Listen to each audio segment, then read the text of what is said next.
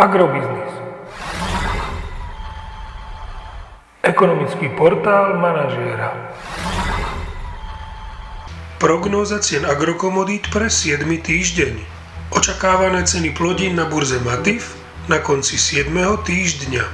Pšenica 260 až 280 eur za tonu, Kukurica 242 až 250 eur za tonu, repka 640 až 690 eur za tonu.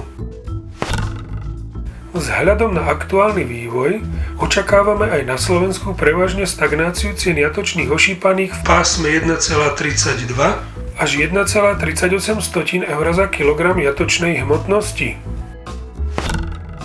Agromagazín nemení svoj minulotýždňový odhad nákupných cien surového kravského mlieka na mesiace február až marec.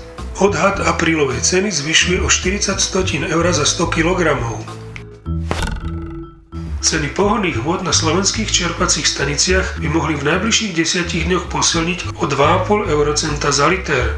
Nafta by teda mohla stáť 1,50 eur za liter a benzín Natural 95 by mohol stáť 1,62 eur za liter. Podrobnejšie informácie nájdete v aktuálnej prognóze na portáli Agrobiznis.